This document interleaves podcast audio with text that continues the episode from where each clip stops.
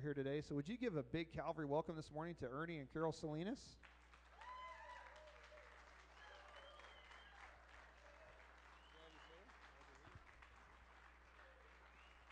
Amen.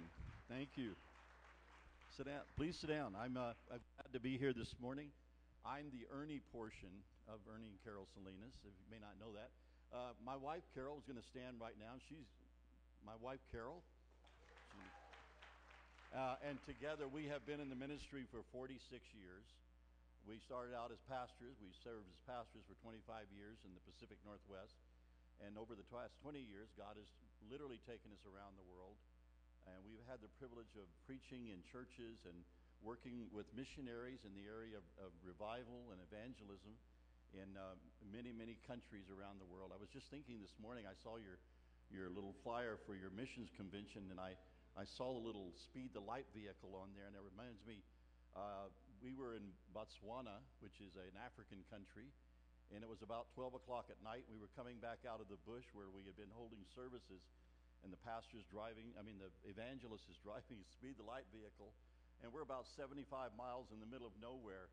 And he just stops the vehicle and he turns to me and says, You know, I still, I sure could use a Big Mac right now.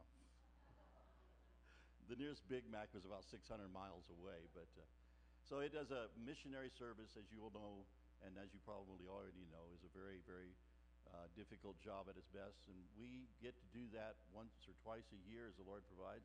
So what we're going to do right now is we're going to show you a little bit of what our ministry looks like. In, uh, in, in about three weeks, we head for the country of Latvia. The country of Latvia borders the nation of Russia, and it is a Baltic nation. And uh, just to tell you a little bit about it quickly, it is a country that has been under the, uh, uh under the uh, thumb of several other nations. They've only had their independence for about 30 years. And, uh, but they are great people, and we are going to show you a little bit about the work, the Bible school that we work when we are in that area. So, Booth, if you're ready, let's take them to Latvia.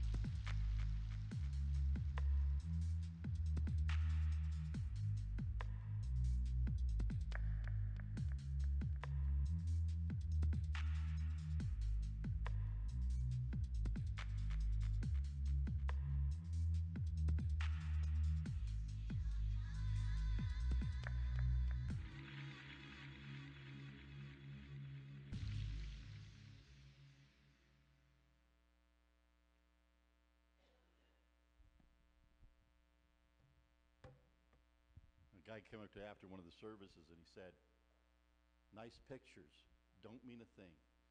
And I, I understand that because unless you're there working with the people and interacting with them and seeing the enthusiasm they have for the gospel and to touch their native land, which is a very difficult thing to do, and with given all of the convoluted politics and the captivity that they've been in. But those young people have, and, and as, they, as true in every nation around the world, they have a passion for their country and they have a passion to preach the gospel. And Carol and I are very, very privileged to be able to be a part of that. And we, as we train them in evangelism and in the baptism of the Holy Spirit and teach them how to uh, personally minister to people, it's a wonderful privilege for us, but one that I think that sometimes doesn't communicate well to people maybe sitting in a church in America. But I hope that somehow the Holy Spirit will impress upon you not just our mission, but how close we are. I, I put in that little last screen that we are, this is a last day mission. And I don't mean we, me and Carol, I mean we, the church. This is the last day mission. This is the, the mission of the church in a day when doors are closing. And so we appreciate your pastors for allowing us to come and share just a little bit, first of all, that just five minutes of our ministry of that, but also just to raise some awareness of the closeness of the coming of the Lord and the closeness of the, the, the people who desperately need Jesus Christ in their personal lives. So keep us in your prayer life, and as the Lord, whatever the Lord lays upon your heart, we appreciate that for, and we thank you. Let me pray for you right now. Let me pray for your church. Father, we thank you. This is our second visit to Calvary. And as we come here this morning, Lord God, Carol and I are very, very, very impressed to see what you're doing here in this church and how it's influencing and touching the community. And Father, I pray, Lord God, over the next few minutes as we just look into the Word of God for the strengthening of our own spiritual lives, but also for the challenges that lie ahead. I pray, Lord God, that you would remind us that we are and will always be the mission, and we are part of heaven's mission to find men and women who have been lost to the kingdom but now can be found. And I thank you for this church. We've, we hear their good works all over Nebraska. People tell us about the, the, the testimony of this church, and we're so grateful to be able to be here this morning. Thank you, and we praise you in Jesus' name. Amen. Can you say amen?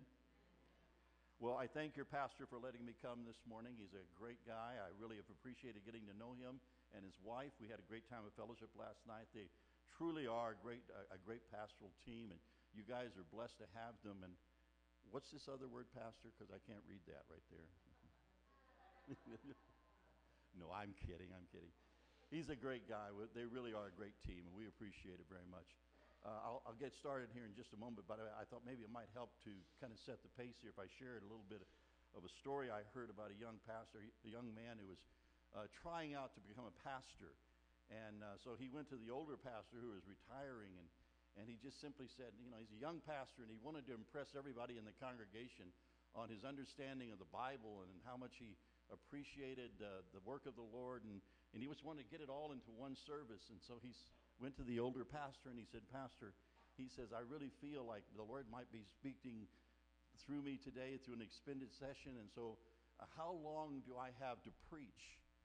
And the old pastor kind of rubbed his chin for a moment and says, Well, brother, I, I tell you, he says, You go right ahead. You preach as long as you want. Just preach your heart out. But the folks and I are going to leave about noon. So. So uh, try to contain that within that, those parameters. If you have your Bible this morning, you can look with me at Philippians chapter 2. I want to talk to you for just a few moments. I'm going to ask you a question, and it sounds like a question you heard in youth group, but is he the Lord? Is Jesus the Lord of your life? Philippians chapter 2, you can see it on the screen, and it says, One day that the name of Jesus every knee should bow, of those in heaven and those on earth and those under the earth and that every tongue should confess that Jesus Christ is Lord to the glory of the Father. What I want to do for the next few moments is something God laid upon my heart. And I, I earlier in the week, I was praying and saying, Lord, what do you want to say to the church there in Lexington? And the Lord began to drop this into my heart. And I, and I, I, I got to be honest with you. My first thought was, Lord, this is not a youth group okay? These are mature believers. And I'm sure that many of you came up through the church, much as Carol and I did. She was a church baby. I was raised by in a family that was constantly in church. So, but something about this word that I'm going to share with you this morning, I think is because it, it, it really touches on where we as a church are today. As we travel across America, Kevin and I, and we do that uh, 12 months out of the year, we travel across, we get, to, we get to work with a lot of different churches, a lot of different status, some very large churches, some little mission churches along the way. But each time that we do, it just amazes me that in today's culture, now listen carefully to what I'm going to say because I want to place this so that we can know as, as a launching point. Many of the churches that we work in today are literally attended by people who have a very, very, very, um, a very small knowledge of what it means to have as a, have Jesus Christ as the Lord of your life. I was reading some time ago in an article that said in the church today, if you were, and you'll hear this from other people, but so the church today, in most parts of America today, is basically tuned in for the entertainment factor of it. And it says if you were to take the temperature of the church, you'd find out that while the river is 10 feet or 10 miles wide, it's about two inches deep. And there's a real, there's a real sense of how do we connect the church that simply wants to be, a, a culture rather, that wants to be entertained to the commitment of the lordship of Jesus Christ in their personal life. Because that moves from just being entertained by what the Word tells us to becoming obedient to the Word and to the Holy Spirit and to Jesus Christ as per personal Lord. So hopefully as we go along in here, I looked up the meaning of the word Lord, and it simply says, uh, Webster tells us that it is someone who has power, authority, and influence, who, ma- who is a master or a ruler over another. So we begin there. But the story that I'm going to tell you, and we're going to go through this really quick. Can you say amen? We, the, the story I want you to begin with me is in Genesis chapter 3. If you've got your Bibles, I want you to go with me with Genesis chapter 3. And this is the story of how the enemy came in the form of a certain. Satan comes to our mother Eve while she is out strolling in the market one day looking for food to eat. And she comes by that tree, and I, I, am just going to give you the Ernie version just to kind of get you there. She comes by that tree, and she obviously must have been standing there just looking at it, wondering at it. There are no fences around it, there are no barriers around it. There, there, there are no, um, if you will, there's no electric fence. But God has given direction that they are not to touch this tree. Now, that sounds simple enough. And Eve is not a dummy, okay? Adam and Eve, at this particular point in humanity, were at the highest level of intellect that human beings will ever be on this earth. They walked with God. They had been given the very mind of God. There was so much about them that was in unity with God. They walked with Him. They talked with Him. They had uh, just a collegial, you know, wonderful relationship with God. It was just there, always there, walking, talking. But now out alone on her own, kind of away from the influence of God and Adam, probably just standing there looking. And then out of nowhere, the enemy begins to speak to her. And it's what he says to her that kind of sets in motion what I want to talk to you. So if you have your Bibles, now the serpent, verse 1, was more cunning than any beast of the field, which the Lord God. And if you got your pen, would you underline those words, Lord God? Just underline those words, and I'll tell you why that's so significant and important to this story. The beast which the Lord God had made, and he, the, be- the, the serpent, said to the woman, and here's where it begins. He says, Has God indeed said? Now, if you're not familiar with the story of Satan, I'm not going to give you the whole rundown. I'm just going to tell you that he has fallen from heaven. He's a creature who, in his heart, created rebellion and fell from heaven. And in his fall from heaven, he, in his heart, a hatred for God, a hatred for the things of God.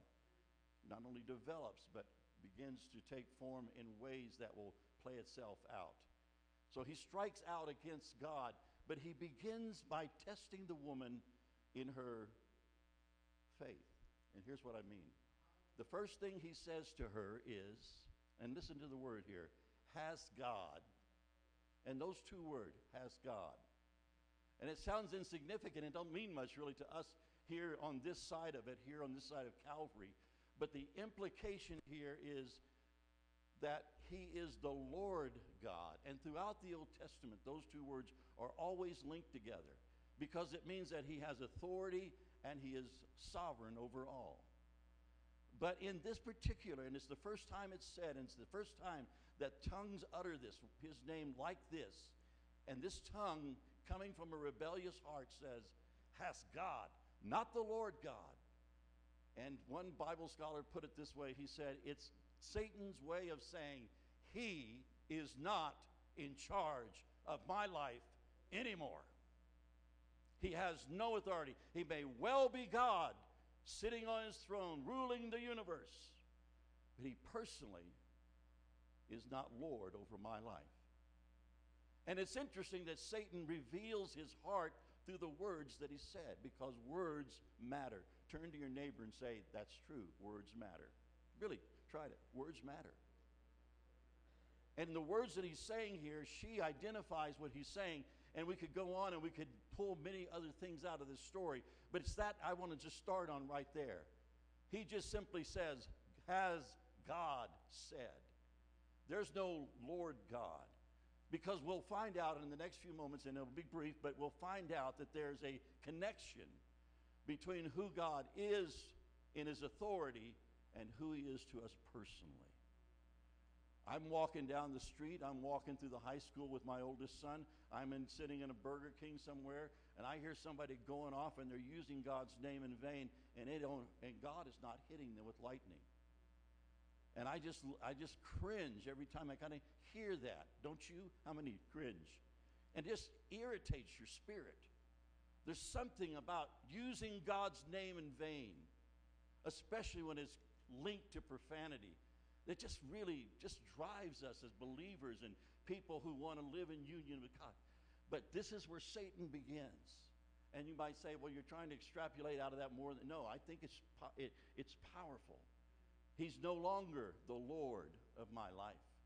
I rebelled against him. I've thrown off his authority. I've come down. I'm out of here. He's no longer. He may be God. And when you hear people cursing God, it's because he, they know that he may be God but he's not Lord. And that tiny little four letter word, that tiny little four letter word in all of its deep conviction will reveal how you feel about God. If you got your Bible, let's go one more, let's look at one more verse. Let's go to Luke chapter 4. Luke chapter 4, Jesus, verse 1, filled with the Holy Spirit, returned from the Jordan and was led by the Spirit into the wilderness, being tempted by the by, for 40 days by the devil. In those days he ate nothing, and afterwards, when they were ended, he was hungry. And the devil said to him, one more time, one more time, the devil says to him, If you are the Son of God. Now, again, here, it just might sound like words, but if you read through the entire story of temptation, it always comes back to, and Jesus will always respond with, the Lord thy God. Let's say that together. The Lord thy God. And the idea there is that God is the Lord. He's sovereign in your life. He's sovereign in my life, Jesus is saying. He's not just God, He's God sovereign ruling in my life. And what that means, essentially, as we begin to dig our way into this, is that there is a point when every believer must make the decision whether they're going to acknowledge God as just being God by his authority. Oh, he's God over the universe. Or is he Lord in your life? In the writings of Paul, we're not going to take time to, to, to, you know, to break them out, but in the writings of Paul, he's always careful to link together the idea of the Lord Jesus Christ. Because it's a sovereign act of saying he is in charge. It's not just a use of a word, it's not a magic word, and we'll see this in just a second, but it is a reminder that there is someone who's in charge of my life, that I do not have control of the switches and the pedals that control my life. But as someone pointed out not long ago in an article that I was reading, if you were to apply that to the modern church, it might not stick. Because the modern believer today, in most situations, is simply saying, Well, I go to church, I acknowledge God. He's there when I need Him, He's a good God, He's wonderful. But as far as telling me what to do, what I can and cannot do, how to live my life, how my ambitions and my path of my life should be laid, well, I'm not, I'm not buying that. I'm not buying that. Because He's not Lord of my life. But Lord as is applies to his power to deliver. Lord, as, as it is his power to give us life, is very important. So the enemy starts out by making his stance clear. And I like that particular verse, and I like the way they included all the terminology there because it gives us a definite portrait of what your enemy thinks of God. He is God, but he ain't my Lord. He does not tell me what to do. He does not control my future, he, and, and, but literally, God really does. Amen. But the enemy is saying, He's not my Lord. I'll not acknowledge him as Lord. And all through the Old Testament and into the New Testament, and here on the Mount of Temptation, where it's spiritual combat between Jesus and the enemy is taking place, it's over the, it's over the words that God has spoken. Has not God said? And Jesus responds, The Lord thy God. I'm going to correct you on that one, Satan. He is the Lord God, and not just simply God. Is an interesting play on words, I know, but I want you to go with me to something that this confession, because the, using the term Lord and applying it from our heart to someone who's in charge of it. Remember, I told you what Webster said is someone who's in charge, it's someone who has authority over. And this is exactly what the believer's life is, is about, is allowing God, the Lord God, to really be Lord in our life, to allow Jesus Christ not only to be our Savior, but to have authority over our life to control the direction of our life. In John chapter 8, then Jesus, verse 10, if you're there, it is right there. Then the woman, he raised himself and he saw no one around the woman. He said to her, Woman, where are your accusers? and has no one condemned you. Now, when I think in terms of this, I think of this as the most remarkable story in the Bible, especially in the New Testament. Because standing before him, and in fact, they wanted to leave this out of the Bible because it was so graphic. But the, but the other scholars of the 1611 King James said, no, it's got to be included because it really does fit the personality of Jesus. They bring this woman who's been caught in adultery before Jesus and they want him to condemn her to death. They want her condemned to death. The Pharisees choose her. She's just a, she's caught in their trap. It could have been any woman. It could have been any woman who was making a mistake, and she's made a mistake, and now she's caught. And uh, forgive me, I don't mean to be so graphic here, but they would have drug her out of the situation in which she was caught in the very act, because that's what it says here, in the very act, and they would have drugged her out, possibly naked, shivering and afraid, full of guilt because now she knows she's been caught, and paraded her up in front of Jesus. And as one, as most Bible scholars point out, there's no place in there for her to hide. She's just right there. She's looking Jesus in the face in all her shame, in all of her, I've been caught, guilt. And Jesus, just in a moment, in a in a magnificent display of the mercy of God and the forgiveness of God. He just simply just he, he just uses this moment to show how long his how his heart longs to forgive those who have made a mistake. And he does. So just quick story here. Jesus bends down, he's writing on there. And he stands, he, he looks up and he looks around the crowd of men who are there, all men, by the way, all men of superior rank, spiritual superiority. And he says to them, Uh, if you haven't sinned, feel free to cast the first stone. And I don't know, because I wasn't there, but I imagine the woman at this point hangs her head because she's looked around and she's seen all of these Pharisees and she knows they never sin. That's their, that's their deal. They don't sin. They even wear clothes that say, Look at me, I'm holy and perfect.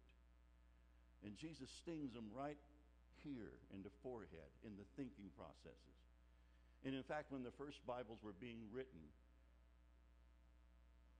Jerome, who wrote the first Bible, translated the first Bible, said, There's more of this in it than there is in the, in the King James. But here's what he said He said, My translation, he said, St. Jerome said, what Jesus literally said was, Those of you who have not committed this sin, the sin of adultery, cast the first stone. Whichever way it came out, it was dangerous. And she might have hung her head and she might have said, I have no hope. But the interesting thing about it is when Jesus found any one of you, including myself, he found us in our sin. That is exactly where we were found. Caught in our sin. We were sinning. All have sinned and come short of the glory of God. But here she's standing here, and her crime is about to be dealt with righteously with the word of God behind it. Except there's one small problem here. The, one who, the ones who have been called upon to execute her are suddenly aware that what drove her to do her sin, ready? They also harbored those thoughts in their own minds and in their own hearts. So one by one, they begin to slip away. I always get this picture. The first guy, maybe he looks at his watch and say, guys, I'd love to stay, help you stone her, but I got a thing, I got to go until finally there's no one standing there. And Jesus looks up. He was probably dealing with a text, right? You know. But he looks up, and there's nobody there but that woman. And she's standing there covering herself as best as she can. And he says to her, Woman, where are thy accusers? And her response to him is something that probably the day before she never would have said. She said, Lord. Now, that doesn't mean much to some people, but to those who understand the nature of Jesus and the nature of what real sin feels like, to admit, now you're in charge. You are Lord over me. And he said to her, So here's my direction to you go and sin no more. Go and sin no more. Actually, in the Greek, here's what he said to her sounds more like this Go, come here, no more. And she knew exactly what he was saying. Come here, to this place, no more. So, in that moment, her confession that he had authority over her life was her salvation. Amen? Get it? Salvation is in no other name but the name of Jesus the disciples in Matthew chapter 8, just to move along, in Matthew chapter 8, the disciples are sinking. The water is pouring into the boat. You know, it's pouring into the boat. They're about to drown. And they run to where Jesus is and they say, Lord. Now, Lord here is an interesting use of words, but just to make it quick, they say, Lord, help. We're drowning. Save us. In other words, he has the power. He has the authority. In him lies the hope to live because he is, say it with me, Lord. I love this. I mean, these guys who work with Jesus, they're an interesting lot of guys, don't you think? I mean, can you imagine? They actually believed that with the Son of God sitting in their boat, they were going to drown. Now, think about that for just a moment. Next day in Jerusalem, the headlines on the newspaper come out, and it says, Son of God and disciples drowned at sea. I don't think so. Why? Because he's Lord. He has authority over the storm. And he has authority over the storm of your life.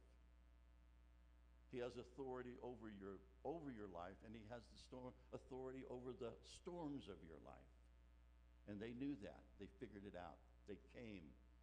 It came to them. Is he Lord of your life? Or is he just someone that you acknowledge in your life? And that may sound like just a play on words, but in, in her, it was a real thing, standing there, life in his name, life in that one word, Lord. And to them, salvation because they trusted in his name. There's one more thought here I want to share with you before we go. And I want you to go with me. And this is an interesting verse Philippians chapter 2, verse 10. Philippians chapter 2, verse 10. But before we come to that verse, while you're looking up or putting it up on the screen, oh, there it is already. The idea that using his name somehow saves us is not what I'm trying to imply. Because using his name is not a magic formula. You know, within the, within the occult and within the other kind of shady, dark recesses, and when we go to Latvia, we run into a lot of darkness, a lot of the occult that we are constantly battling against. And is certain names that you say that have authority that follow after them. Well, that's not what we're talking about here. Let me read you something I thought was very interesting. I'll share it with you. Confessing the lordship of Jesus Christ in our life is the most vital action you can take. It acknowledges that you submit to his authority, and it, and it corrects our attitude about following him and becoming his disciple. And it illustrates to others that we depend upon his miraculous intervention in our life. He is Lord of my life. He really is Lord of my life. He directs, He controls, He pulls the strings, He has the keys, He pushes the pedals. He tells me when and where to go. He is Lord. He is Lord. But there's something interesting about this. It's not a, it's not a magic word. It's not a magic word. Just saying Lord. But it's the submission that follows it. You are Lord, and I submit and I declare that whatever my future is going to look like it is because it's designed by you. I cannot tell you the number of people we have come across at the altar or have come to the office and said, Man, things are not working out. I had this plan, and I've been praying that God would give me this. I've been praying that God would do this in my life. I've been praying for this, and, I've been, and it ain't happening, and I'm about to give up on God. And that's all there is to it. I about had it. In fact, this week, if you've been watching the news, you find out that there was a very influential, influential worship leader who just stepped, stepped out of Christianity because he could not accept, essentially, the lordship of Jesus, that God is in control of all things and in control of his own life. And that really winds it up. Because when you confess that Jesus Christ is Lord, when you confess truly that he is Lord, you give him the keys. I don't have the keys on it. Who's got my keys? Anyway, did you hear that guy who said that it's interesting that every time he loses his key, this thought runs into his head somebody broke into my house and stole my keys. They passed by all the expensive stuff and they stole the set of keys to my beat up old pickup. But unless God has the keys to your life, then it doesn't make a bit of sense. It doesn't, it doesn't fly at any level. You got to give him the keys. Oh, I, I, which, I don't, forgive me, this is just me venting, okay? I'm sorry, I mean to. I taught my teenage daughter how to drive. How many have ever done that? Raise your hand. Hold it just for a moment so I can pray over you. Healing on these. And then there comes that moment in time when she says, she got her driver's license, and the first thing she said to me was, Are you ready for this? You can say it with me if you know what I'm talking about. Dad, can I have the and you stand there like, uh, uh, uh, I mean, just because they gave you a little piece of paper with your picture on it, that don't mean that you can drive my car. But you give her the keys and you give her authority over the vehicle. You give him the key. You give him your heart. You give him your future. You give him your ambitions. The mission fields are populated with men and women who gave them, gave God the key to their life. Your pastors are sitting here today because they gave God the keys to their life. Many of you sit here today following God wherever your life is taking you because the steps of a good man or woman is ordered by the Lord. He has the keys. Does he have the keys? Is he the Lord of your life? And so it all comes down to this. We funneled it down to this. Are you ready? And I want you to go with me to the verse that you've been looking at at that the name that at the name of Jesus every knee should bow and those in heaven and those on earth and those under the earth and that every tongue and the Lord made this so very real to me but I want to share it with you at this level one day every human being ever born of a woman will one day kneel before Jesus Christ and confess he is Lord. It will be the crowning moment of history. I don't care who you are. I don't care how defiant you are. I don't care how much you could think you control your fate. One day you will bow before him and you will acknowledge that Jesus Christ is Lord. You see, that's what all of this battle of wills is about. Isn't it interesting that Paul writes that it culminates in this action? Men and women who refuse to acknowledge God, a Satan who refuses to acknowledge God as the authority in life, one day will grovel before God and say, Jesus is Lord. The real crisis in the church today, as I said at the beginning, is whether or not we are willing to allow Him to be Lord in our life. Because it's an action that you take on your own behalf. That every knee shall bow and every tongue confess that Jesus Christ is Lord. And if you don't do that now, you will do that one day. And the interesting thing about that day is that you will look across a sea of every person ever bombed, ever born, and you'll see them faces in the dirt and their hands raised, acknowledging Jesus Christ is Lord. Yeah, you're going to do it one day. You're going to do it one day. Some time ago, there was a there was a film that came out, and it had a lot of it got a lot of good press. And it was a uh, it, it's a it's a poem that's been around for a long time and i'm just going to read you the last part of the poem because many of you probably were, had to learn it in school and quote it in school.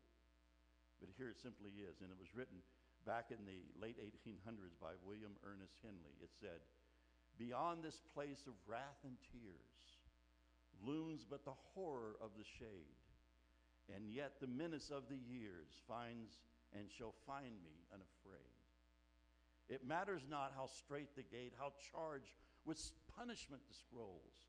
I am the master of my fate. I am the captain of my soul. Or so he would like to think. I mean, it sounds noble and it sounds very humanistic to say, I control my fate. If I never bow before God on this earth, it will be because I choose not to do it. But one day you will bow because you cannot and you will not overstep the authority of God. For Christ has been created to rule over not just the earth and the universe and the spiritual things, but to rule over the heart of every single person. Because he wants to bring you to, and I know you may have heard this a lot, but he wants to bring you to the destiny that He has for you, which you cannot reach through your own mechanisms. He wants to bring you to a place where there is hope and joy. And this is why he said to Jeremiah the prophet, and most of you have been able to quote this one, and you'll say, I know the plans I have for you plans to prosper you and to bless you, but you will never get there if he is not the Lord of your life. And you will scramble from rung to rung, and you will look for a place to hold on to during the storms because he has no authority over the storms of your life, and because he cannot help you in the situations because he is not Lord. I pastored for 25 years, and I was so glad when I escaped. I'm sorry, that didn't come out right. But but simply because I had an endless number of people coming in saying, our, our marriage is falling apart, my life is falling apart, I don't know what to do, I'm having fun. And I would say to them, Are you following the will of God for your life? Are you allowing Jesus Christ? And, and say, Well, yeah, we try that. We try to do that the best we can. It's not trying to do the best you can. It's allowing Him, it's submitting to Him. It's husbands, love your wife, even if you don't like it. Couple sets in front of me and they're sailing. And she's our women's leader, and he's one of our deacons. And they say to me, Pastor, we find that we must divorce. We don't love each other anymore. And honestly, and because they ain't here today, here's what I felt like doing. I just wanted to get up and slap them. I'm sorry. I just, I just kind of, don't you know what the Word of God, don't you know what you've been teaching the others in the church? That Jesus Christ can bring you fulfillment and joy. Well, yeah, but that's not at every level. Yeah, it is. Whatever level of life that you are living at, focusing on, have importance in, He's Lord of your life. So let me let me let me close with something that it's, it's a little bit it's a little bit uh, on the on the worldly side, but stick with me. When Ernest Henley wrote that that poem, he was trying to emphasize the character of the age. We are capable. We are, this was during the Victorian age when we are capable of, of doing and creating. We're industrial. We're thinkers, you know. But none of that stuck. None of it stuck. And I'm sure now, since he's been in eternity a few years, if you could resurrect him and put him right here and ask him, You still the master of your ship? You still in control of your fate? You know what he'd say? He'd fall on his knees before this altar and he would beg you not to pay attention to anything he said. Because Jesus Christ is Lord. Several years ago, there was a song, and I don't know if he still means it today. It came out, oh, boy, it's time to be done. Turn to your neighbor and say, I wish this guy'd hurry up. There was a guy by the name of Bob Dylan. How many remember Bob Dylan, the singer? Anybody? Am I the only guy? Okay, come on, raise your hand. And you know, their cameras are off. Okay. He, he wrote he wrote a song, I hope. he wrote a song many years ago when he was in his Jesus phase. And it just simply said, You're going to serve somebody. It may be the devil, or it may be the Lord but you're going to serve somebody. And honestly, truthfully, that's what it all boils down to. You make a choice whether you will follow Satan or you will follow after Jesus Christ and you will do exactly what the woman did when she was caught in the headlights. Lord, only you can save me. Lord, only you can save me. So you're going to serve somebody. You got to make a choice. And the choice that you make.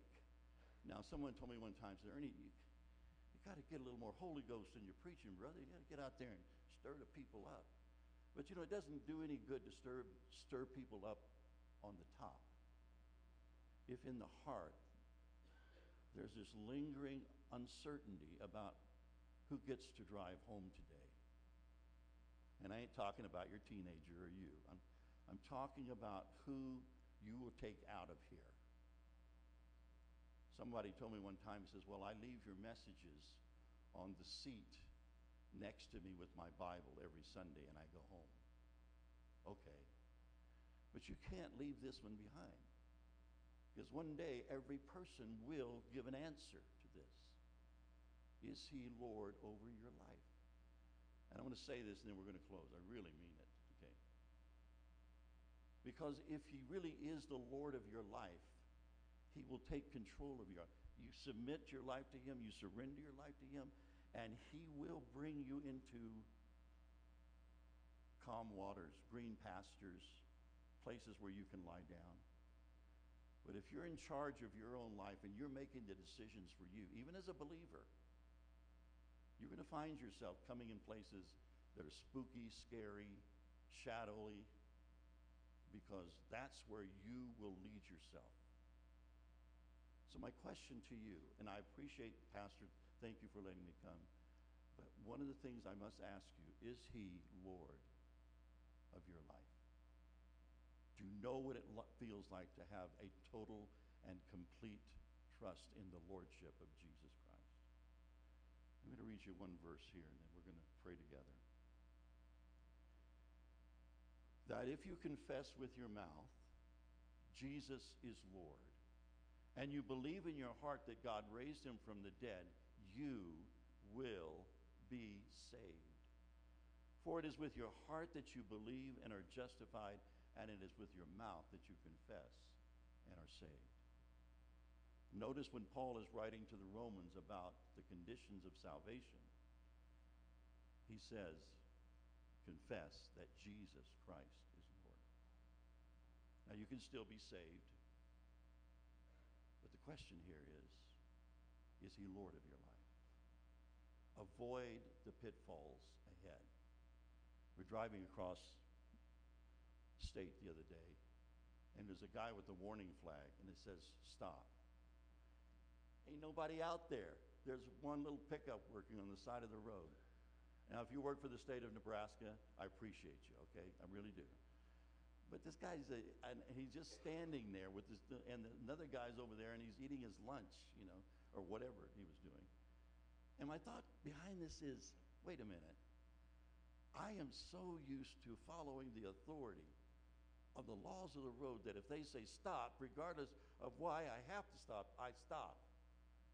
And then I remembered that if you go, you're going to get a ticket. And you're going to wish you had stopped. There's consequences. Let's pray together. Father, right now, as our heads are bowed, eyes are closed. Maybe this sounds like the most remote thing. We got this, I got this in youth group. But the question is not, did we get it, but do we still have it? Are we still living in fresh relationship with the Lord of our life? Do we sing the songs of Zion, listen to the truths and blessings of Zion because they comfort us without causing us correction. So, Father, right now, while our heads are bowed, our eyes are closed, you wanted to share this this morning. You wanted us to hear one more time the real challenge for the, this generation, this moment in time, is the Lordship of Jesus Christ. If I'm a I'm, if I am a believer who trusts in the Lordship of Jesus Christ, I will not be a believer who does peripheral things and gets away with it. Because he will guide me into righteousness for his name's sake. We're going to pray together. Father, right now, heads are bowed and eyes are I sense a powerful, a heavy anointing over the house this morning. and it's speaking to us. The Word of God is declaring itself to us. Not because I spoke it, but because your Holy Spirit warmed our hearts through worship, and now the Word penetrates. Is He the Lord of? So while your heads are bowed, folks, I'm talking to people in the room now. While your heads are bowed, I ask you a question. Is he the Lord of your life? If he said to you, do this, you would do that? Or would you say to him, I'm sorry, you don't have check writing privileges in this relationship? You don't have the right to tell me what to do. Then you echo that satanic verse. He's not my God. I mean, he may be God, but he's not the authority of my life. So I'm going to ask you to stand with me, if you will, for just a moment. So I'm going to ask them to sing a song of worship. And then I'm going to just ask you to do something with me. Would you go ahead and just sing that song, would you? I cast my mind to Calvary, where Jesus bled and died for me. I see his wounds, his hands, his feet, my Savior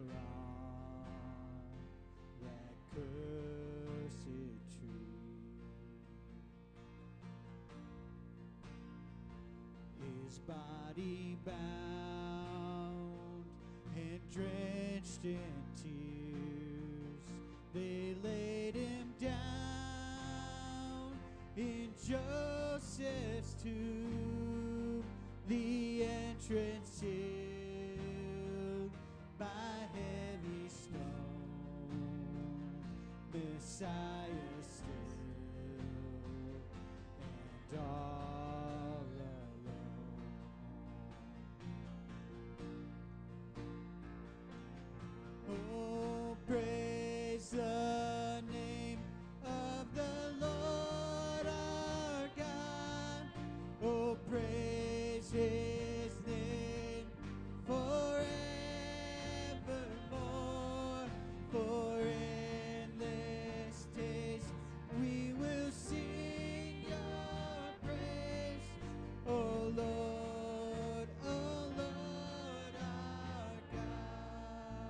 I'm going to ask you to do something, and I know that this is a crowded house this morning, but I wonder could we make our way to the front and, and just stand here for just a moment? And in doing so, kind of step out of the ordinary and just say to Him, Lord, I'm just going to come up here into your presence, and I'm going to commit myself to follow you as my Lord. I'm here to surrender myself to you. Would you join me around? I'm going to invite everyone to come. Visitor, non-visitor, you know, first timer, older person, younger person. Won't you come up and just find a place to stand for just a moment? We just want to just join together. And I know that we are together, but just kind of stretch out. There's a real, there's a lot of empty room right up in here. We don't charge for it or anything. A lot of room up in here. Just kind of stand here for just a moment. We're just going to ask one simple question. You say, Well, I'm a little older to be hearing this. Or you say, I don't get this at all. It doesn't matter. Right now, the Holy Spirit is in the room with a very powerful, very powerful desire to capture your will.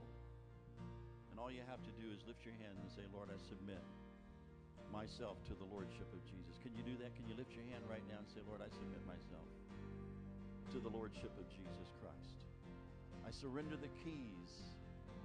I surrender the keys of my life. I wake up every morning asking, What is it you want this day? Lead me this day. Guide me this day. You're the Lord of my life. I submit to your word. I submit to your miraculous. I submit to your supernatural power. Hallelujah. To the Lord of hosts. Hallelujah. Hallelujah. Father, we worship you. Hearts are breaking here today, Lord. Sense of your presence, Lord God. There's a divine sense of you being here, Lord. And we're crying out. Come on, cry out right now. Take my heart. I long to give it to you. Be my Lord. I surrender to your lordship, Lord. No longer me calling the shots. No longer me making the big decisions. I surrender it all to you right now. I surrender it all to you. I give you what's left of my life. I give you my next tomorrow. Father, it's all yours right now in the name of Jesus. Right now in the name of Jesus. As they sing the chorus of this song, as you sing along, make it your heart. Lord, you are the Lord of my life. You belong, I belong to you. You can say it. You can mean it. You can make a confession.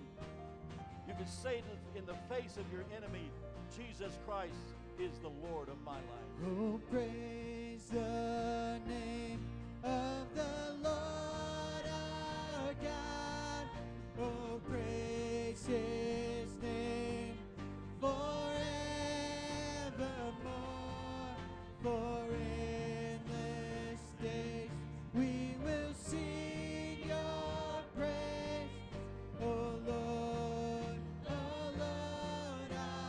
more time. Sing that chorus.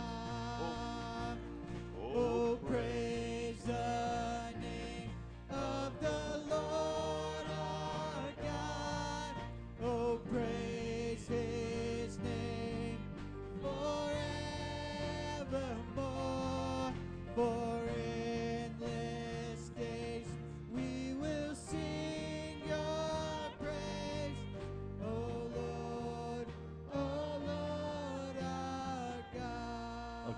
here's the big prayer. If you're standing next to your spouse, grab their hand, okay? You're standing next to your children, grab their hand. You're standing next to a very good friend, grab their hand, because here's the prayer. Lord, if our marriage is falling apart and it's shaky, we make you Lord of our life. We make you Lord of our married life. Come in and direct our steps. You are the Lord of our marriage. Say it out loud. You're the Lord of our marriage. And you've got the hands of your children and your spouse. Say this out loud. You're the Lord of our family. Say it out loud. You're the Lord of our family. You're in charge of our family. You're in charge of our family. You're in charge of our church. You're the Lord of this church. You guide us into effective and influencing places because you are the God of this church. Hallelujah. And now, one last thing put your hand over your heart. You know where your heart is, don't you? Put your hand over your heart. And because you will do this one day, you would do this before the angels and before the throne of God. Do it now. Jesus Christ, I confess you are Lord of my life. Jesus Christ, I confess with all of heaven to witness that you are my Lord. I submit my life to you. I give you the rest of my days. I give you my checkbook. I give you my family and my home. I give you my prized ambitions. I follow you. You are my Lord. And in the words of Jesus himself, Lord, not my will, but thine be done. One more time, let's sing it together. Oh, praise the Lord. Oh, praise the name of the Lord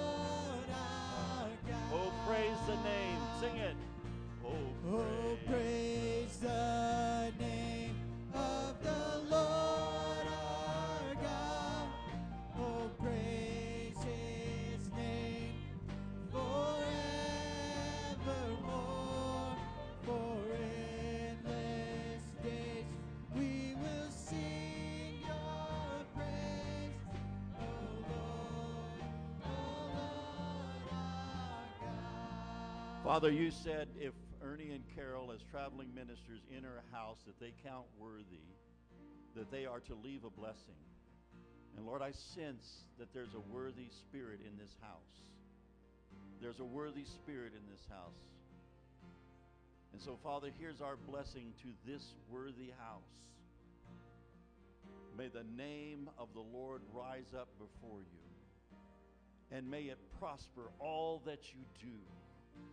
May you know what it feels like to know the joy and the prosperity of the Lord your God. And may joy flood this community and this church. And may whatever spirit of darkness is trying to destroy will be broken and sent to the pits of hell by the name of the Lord Jesus Christ. We give you praise in Jesus' name. Can you say amen? Do you receive this blessing? Oh, you, you don't want it? I mean, I take it with me you want. Do you receive this blessing? Amen. Pastor. Well, thank you, Ernie. And you guys can be seated really quick. We've got to do one more thing. And I think that was a great word. I appreciate that.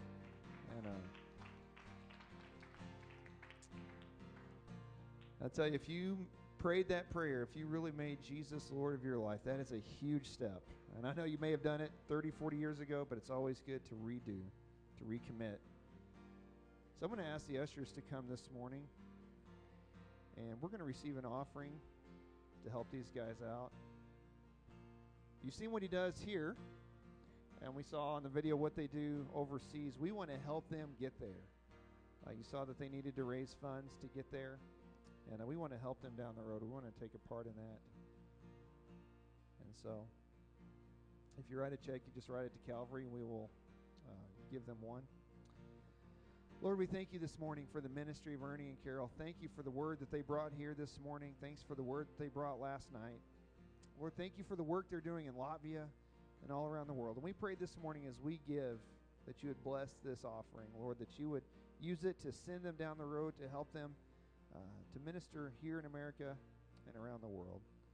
Father, we pray for their health, their protection as they go. Lord, be with them. In Jesus' name, amen. On the third at break of dawn, the Son of Heaven rose trample death, where is your sting? The angels roll for Christ the King.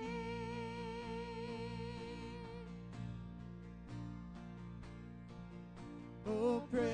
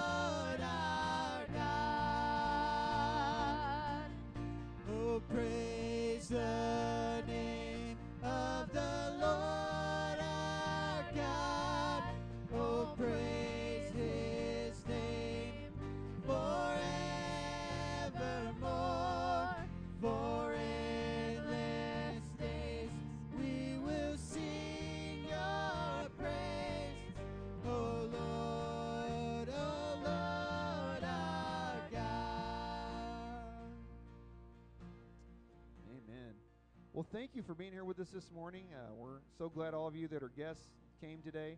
Uh, really excited. The Hawthorne family joined us. This is Alan Angie's in-laws, and um, they just had a pretty cool anniversary. Their ranch just turned was it 100 years? 100 years. Uh, that was pretty amazing. So, um, quite an accomplishment. That's pretty cool. And um, they're very generous. They're great people. So.